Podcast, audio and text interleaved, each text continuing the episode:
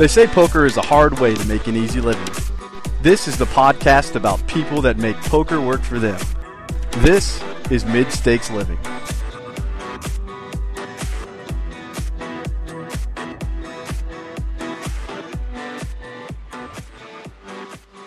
Hello, everyone. Welcome to another episode of Mid Stakes Living. Derek here, along with my co-host Matt. How are you doing, Matt? I'm doing very well, Derek. How are you doing?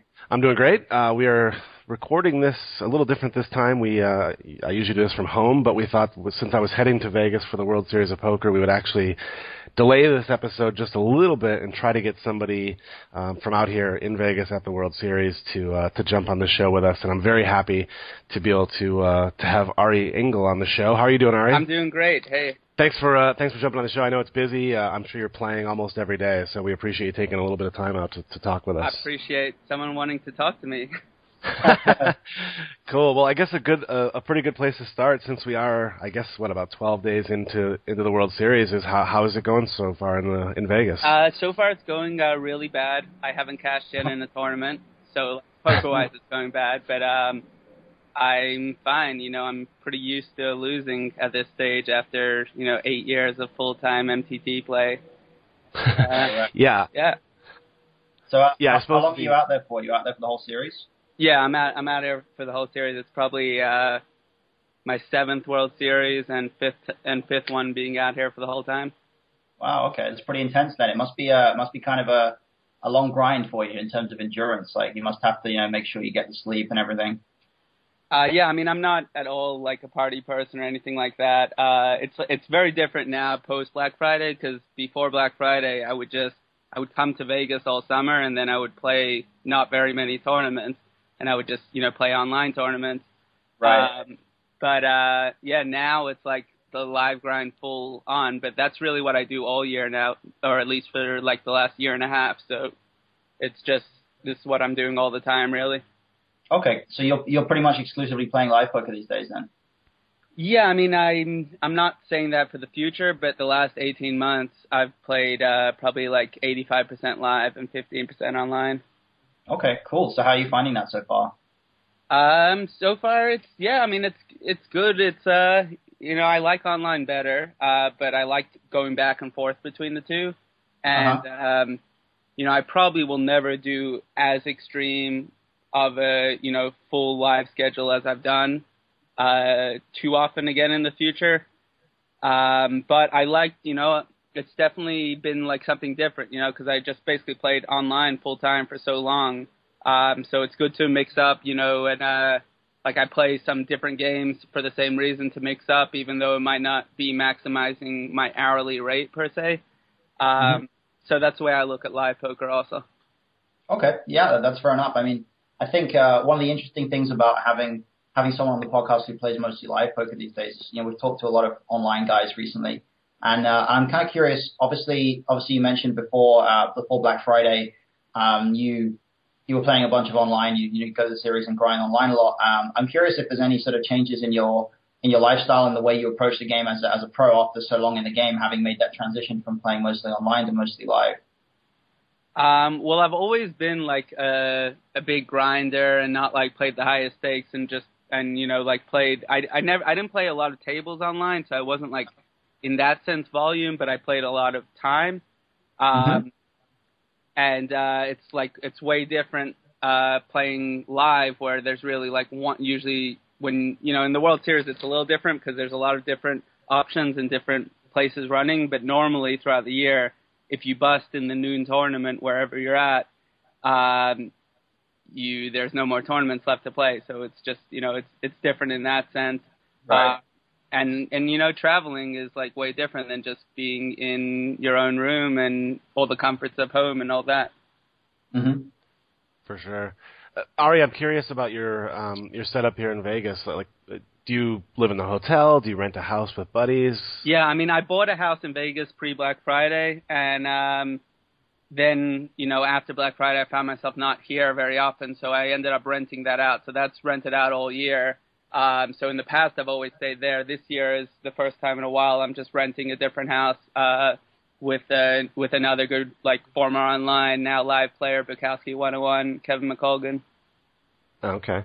And do you find that's like I'm sure because when you do the circuit events and stuff, obviously you're mostly doing the the hotel lifestyle. I assume you find the house to be way more plus EV. Um. Yeah. I. Uh, Yeah. Excuse me. Um. I. Uh. I.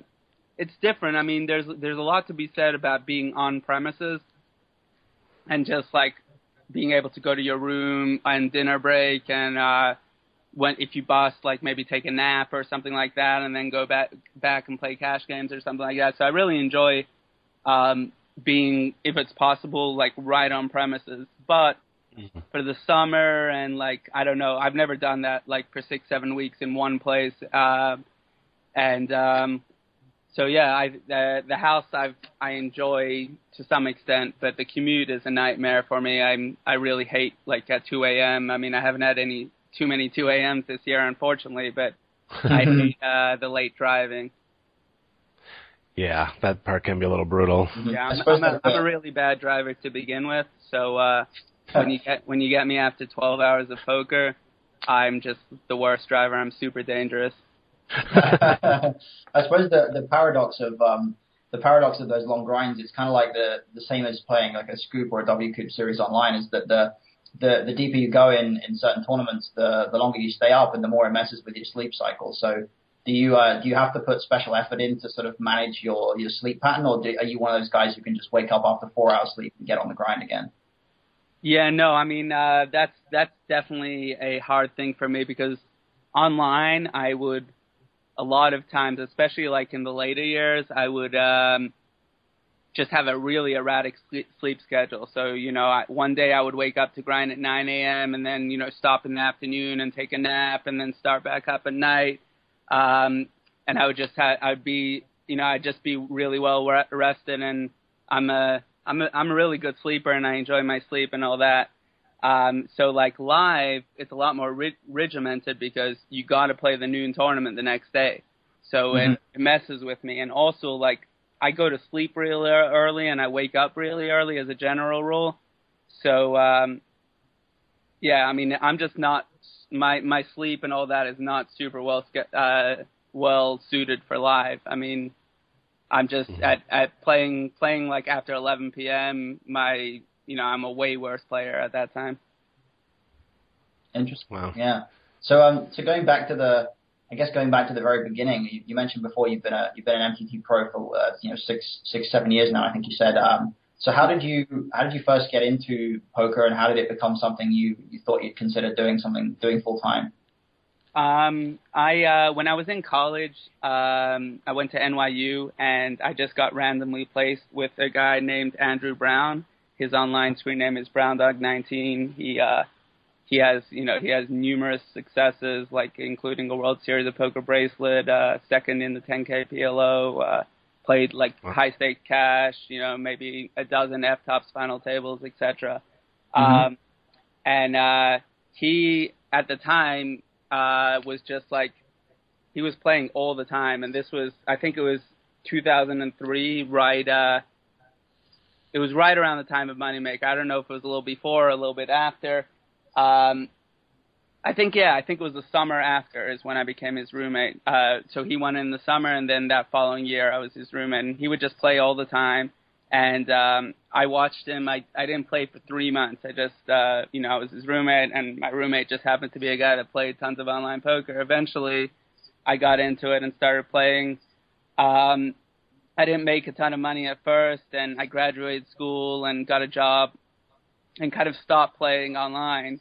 Um, And then uh, I would just play like I would play in a weekly home game, and my friends told me about a new site, Bodog, and I decided they're like a super soft. You got to deposit it on it. Uh, after work one night, I deposited, uh, and I just played for the next three days, and my 150 deposit was like into ten thousand dollars by the end of it. Wow. And yeah, and I'd I'd maybe won definitely less than a thousand bucks uh, net before that before that time, and I don't really know what got into me. All of a sudden, I was winning re- a lot, and um, I proceeded to quit my job shortly after that, and I just played Bodog cash games for like two years maybe. Uh, Mhm. After after some time, maybe after a year or so, um, Bodog contacted me and said, uh, you know, you're winning at a really good rate on our site. Uh, we want you to go and represent us at the World Series of Poker, and you can play the main event on our dime. Wow, that's pretty. Yeah. That's special. That's a one-time offer for sure. yeah, yeah, and uh, yeah. So I brought I brought along two friends with me, two like poker friends, and uh, they they put me up in the Rio for eight nine days, paid for the flight, and um, and I proceeded to bust the main event in like four hours. and that's really hard to do. I don't know for those of the listeners that haven't played the main event. It, there's no tournament like it in the sense that it's so deep st- stacked and deep structured, and very few people. It's not like a normal tournament where busting in the first four hours is completely reasonable. It's very Yeah. unreasonable to bust in the first four hours of the main event. Don't, you, I haven't played it before, but don't you start with like 30k at 5100 or something? Yeah, and it's Yeah, two hours. That's a gazillion big blinds Mhm. tournament. Yeah, that's that's pretty insane. How, how how was your bust out hand? Was it some big cooler or did you just pump No, up? I don't. I, I don't remember it at all, but I'm sure it was not some big cooler. I just played like a complete monkey, and uh, sometimes it worked out, and sometimes it didn't. Fair enough. So, how, so how did you go from how did you go from being um, a guy who played mostly on you know you mentioned cash games on on Bodog? How did you make the transition into MTTs, and how was that something you decided to to sort of go for? Uh, so yeah, at that World Series, you know, I met a couple of agents, and Bodog showed me this and that, and they had a big party, and it was, you know, it was 2004. So you know, everything, the poker boom was in full fledged. Everything, the future was so bright, and Yeah. I mean, I think a lot of us, um, and still do to some extent, but uh, really, everyone's wanted to get a poker sponsorship, and um, and I realized that poker sponsorships aren't really given to cash game players. So um, I, uh, you know, that was that was a big thing. Um, I just like it seemed to me at that time, and you know, I probably was not uh, correct, but it seemed to me like poker tournaments were like the big bright future, and they were getting bigger and bigger every year, and they have gotten you know way bigger. Um, So I, I just started playing more and more tournaments over time, and at the beginning I was mixing cash and tournaments online, and um, it it was hard for me. I've never been a good multi-tabler. It was very hard for me to focus on both, and um, for whatever reason, the tournament. I guess I probably like won a tournament and got excited about tournaments or something, you know, and the tournaments ended up winning out, and I, w- I started playing more and more uh, hours in tournaments and less and less hours in cash games. Uh, Right. and at the same time, you know, the cash games were getting tougher and tougher, uh, you know, over the years. So, you know, I I just didn't really get excited about cash games again until post Black Friday, and you know, now live I have to play some cash, and I kind of enjoy it. Uh, but it's it's you know it's really different playing single table live than against you know all these mass multi tabling HUD experts online. Mhm. Yeah, I see, I see. So how was the um? You, you said it was 2004, was it when you when you got that Bodog sponsorship? So how what did the poker world look like back then? Because I mean I only came around in 2009 or so, so I have no clue what that must have been like. Uh, it was really good if you uh, if you could two bet a lot, if you just open pots. Uh, Right. That was that was the big secret to success back then. So, which is which is somewhat of a basic idea right now. So yeah, that's kind of interesting. yeah, yeah. So um, exactly, and um, it was it was great. I uh, I guess I was two betting a lot back then, and I was a little bit ahead of the time in that sense. And um, I proceeded to immediately like I won the Bodog tournament leaderboard for the year, and I had only I only played like five months in the site. Um, I shot up the rankings on Pocket Fives, and I eventually was ranked number one for a little bit.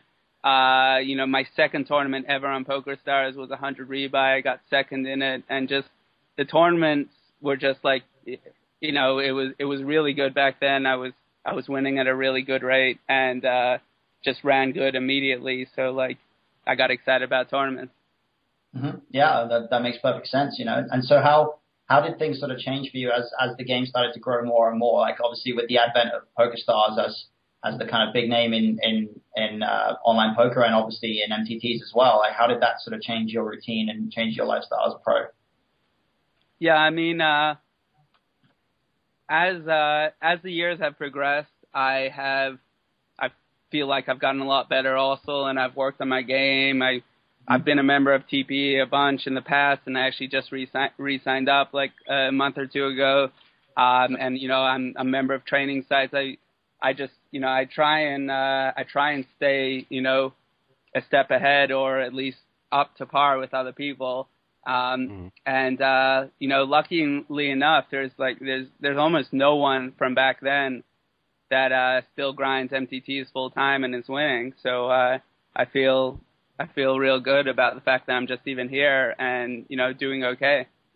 Yeah, I mean that's it's definitely a, a great achievement to be in the game for so long, just simply because so many people I feel, um, especially MTT players, I think people get they either get bored or they get um, they get very demotivated by big downswings or, or you know any any number of reasons they they tend to leave the game. So so what is it about your sort of passion for the game that's kept you kept you hang, hanging around for so long and and not sort of um, and not sort of led you to to fall down the same route as some other people have and and and maybe just fall off or sort of go go on to other things. Uh, you know, is there some sort of special motivation that you have to just sort of keep that grind going and uh, and keep your uh, keep your involvement in the game?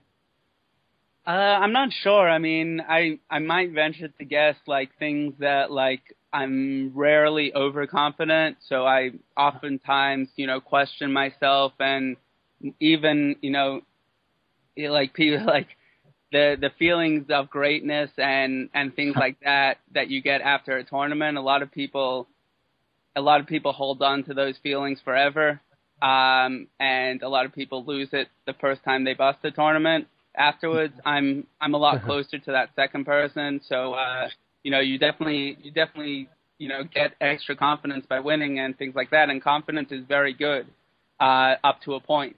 But I'm on I'm on the lower confidence uh, side of the spectrum, and I think that might have helped on my longevity. Uh, because I'm always, you know, I'm always not feeling confident, so I always feel like I need to work harder um, to uh, to stay up to par.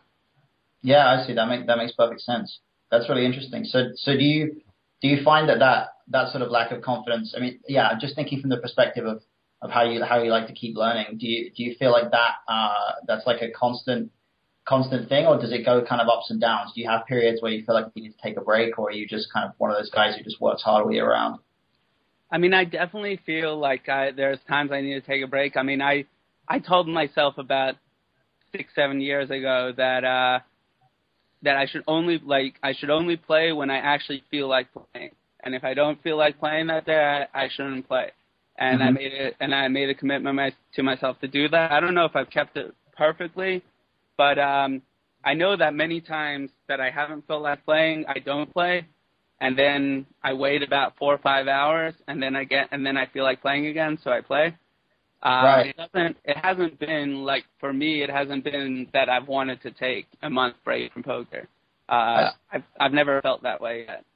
Okay, so the the thing that springs to mind for me when you when you mentioned that is is that that must be.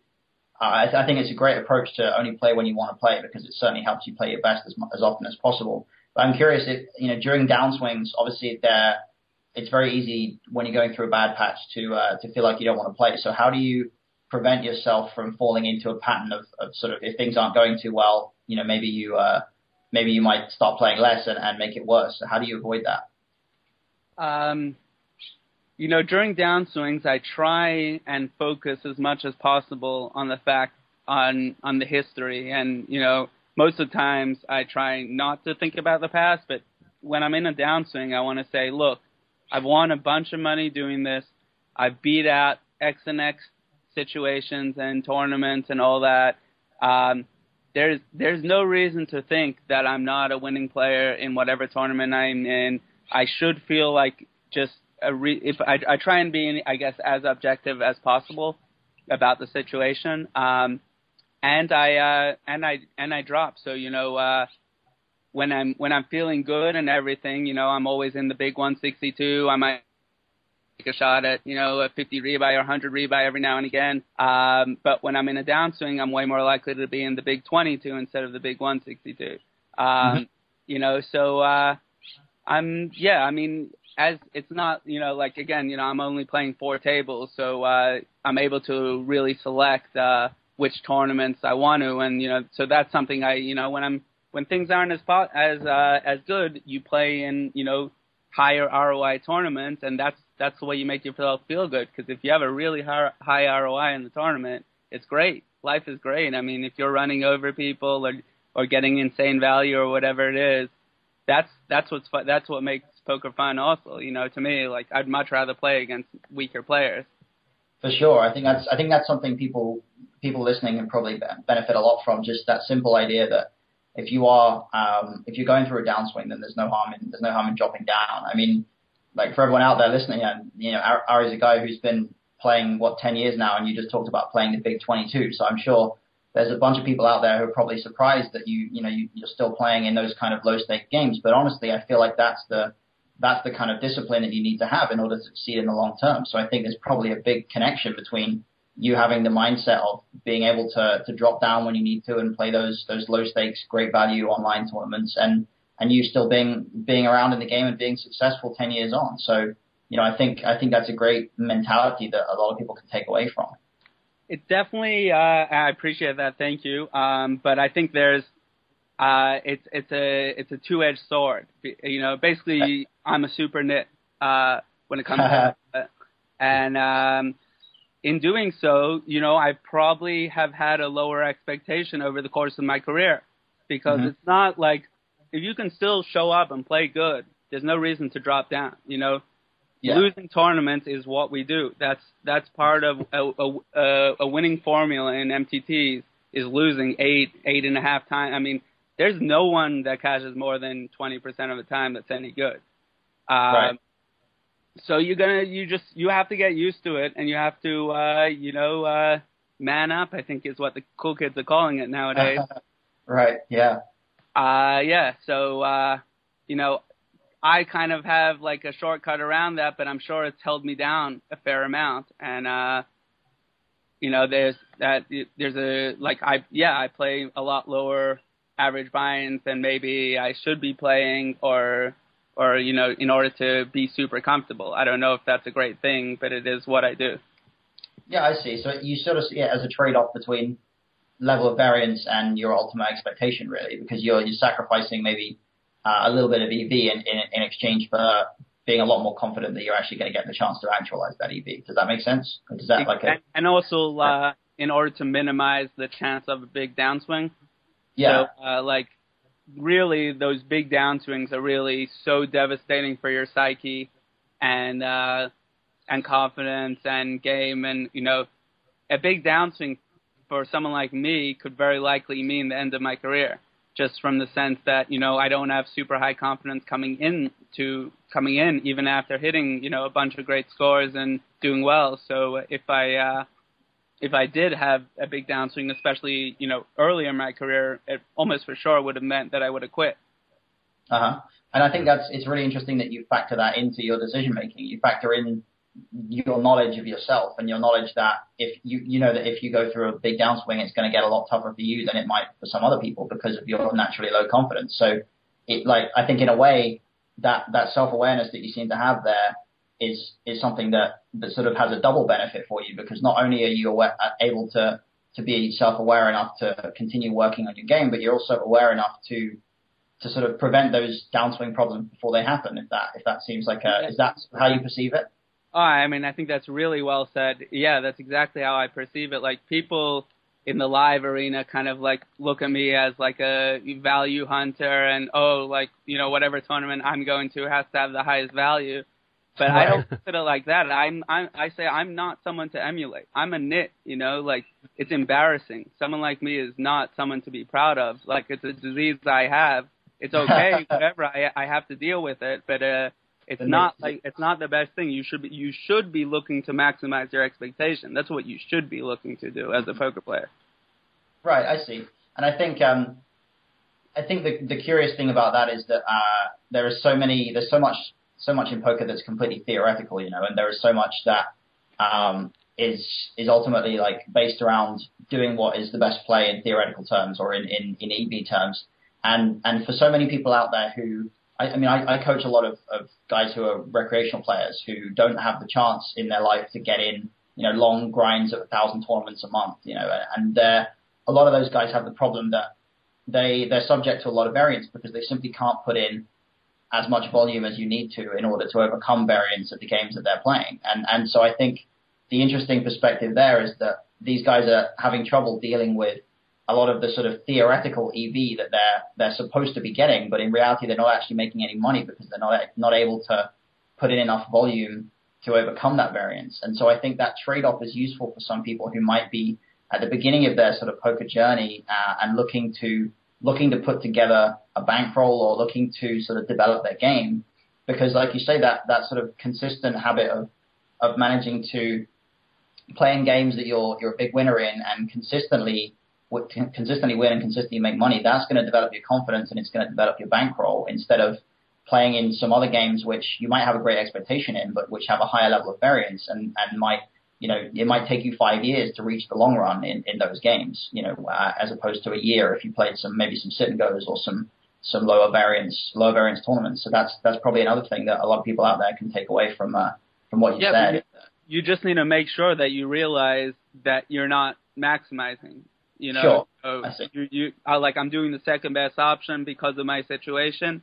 Mm-hmm. Uh, you know, but just realize, okay, like yeah, I'm gonna play some sit and goes and stuff like that, but maybe, uh, you know, but maybe down the road, or, or if you're five tabling, you know, maybe you start off with you know a mix that's more heavily inclined to the lower variant, low variance, a little less expectation, but realize whenever I can go to the other side, it'd be way better.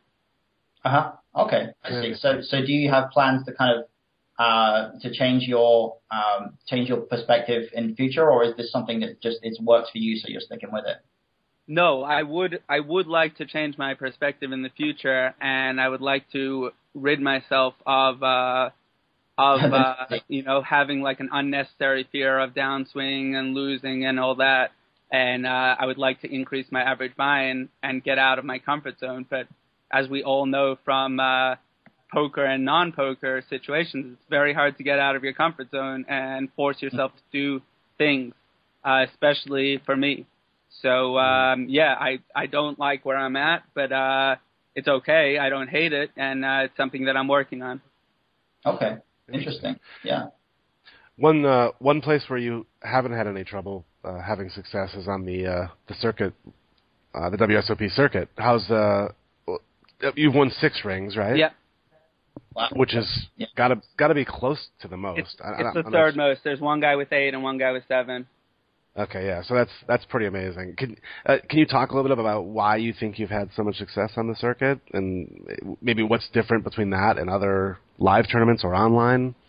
I mean, I uh, I probably you know I played a fair amount of circuit events, um, so in that sense, I don't feel like my circuit results are that much different than uh, than uh, than you know my online results or whatever or whatever it is. Um, uh, I I probably had like a hundred dollar average buy-in online over the course of my career, and uh, that's you're playing when you're playing hundred dollar average buy-in tournaments online. You're just playing against a caliber of opposition that's so tough and so intense um, that when you go and play five hundred or eight hundred dollar average buy-in uh, live situation, um, you're gonna be uh, you're gonna be feeling very confident. You're gonna be playing against uh, players that are at a lot lower average skill level.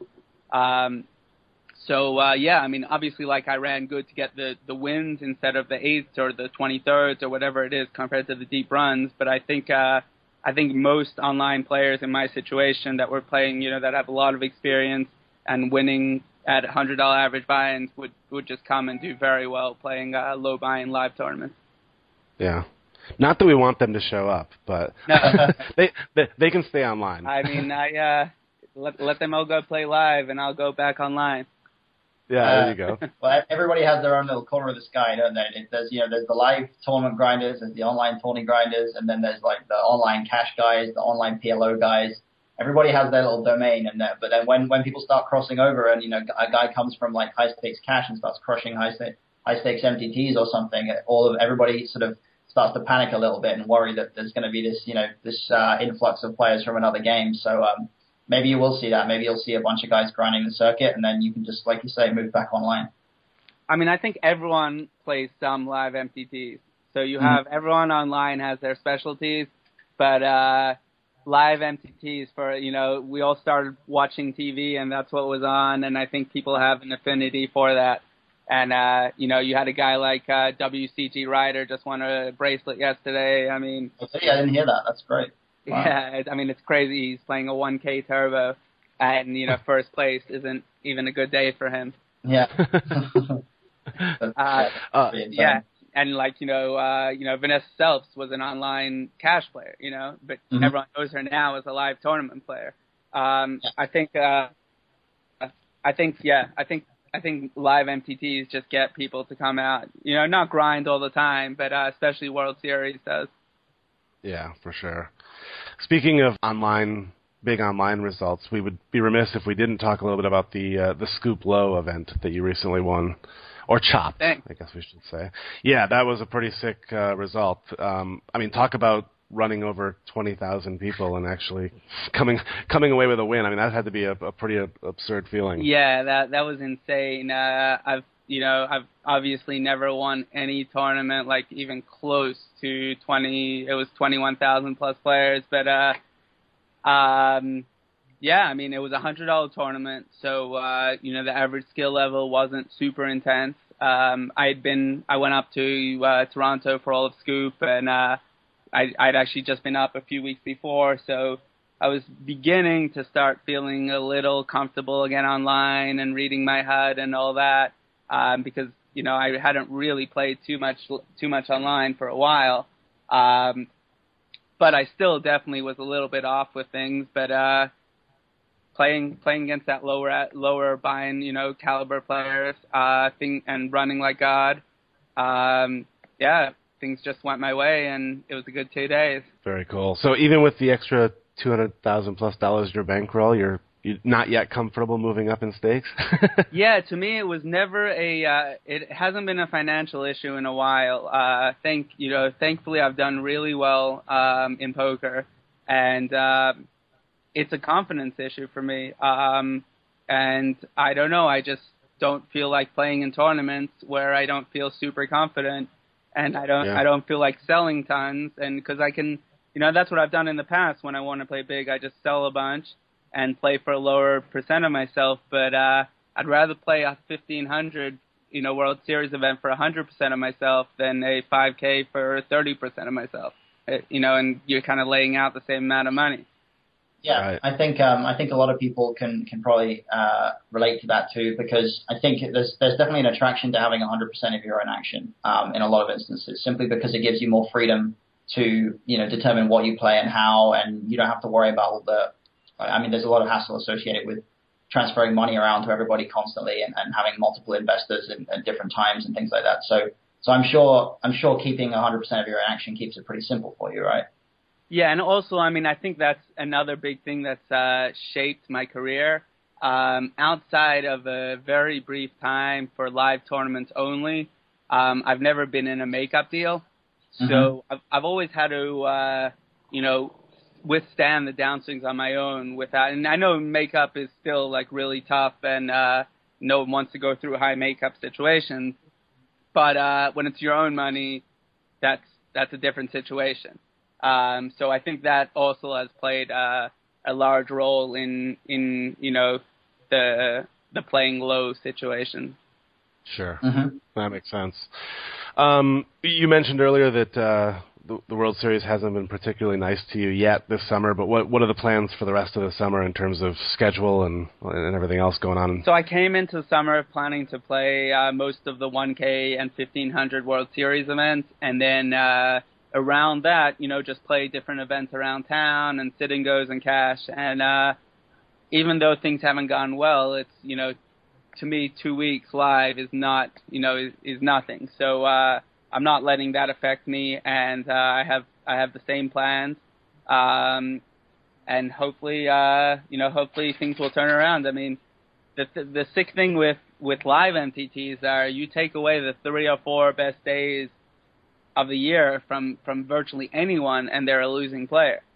Uh, Right. Yeah, You know, that's exactly it. Tends to tends to be pretty brutal in that sense. You know, you take you take that small proportion of the scores that every that each each really good player will make. You take away that. Yeah, I mean, you take away anyone's career best score, and in a lot of instances, that their total profit is like half of what it what it would be otherwise. You know, so it's uh it gets pretty sick sometimes. But um, you uh yeah, it's, so it sounds like you have the the kind of experience to to make sure that you just sort of keep up that grind and and don't let it get to you. You know, so um so it seems like you're you know pretty well placed if you if you run good. I'm sure we'll all be able to to sort of rail you to uh some sort of deep run later in the summer, hopefully.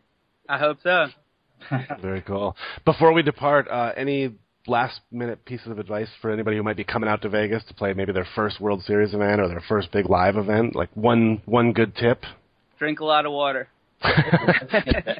Uh, That's the one, that's the one I need to follow. uh, d- you know, don't be intimidated by by everything. It's just another tournament. Um, presumably, you have tons of experience and you played a fair number of tournaments, and just try and treat it like one more. It's great Solid advice. advice. Thanks I very like much.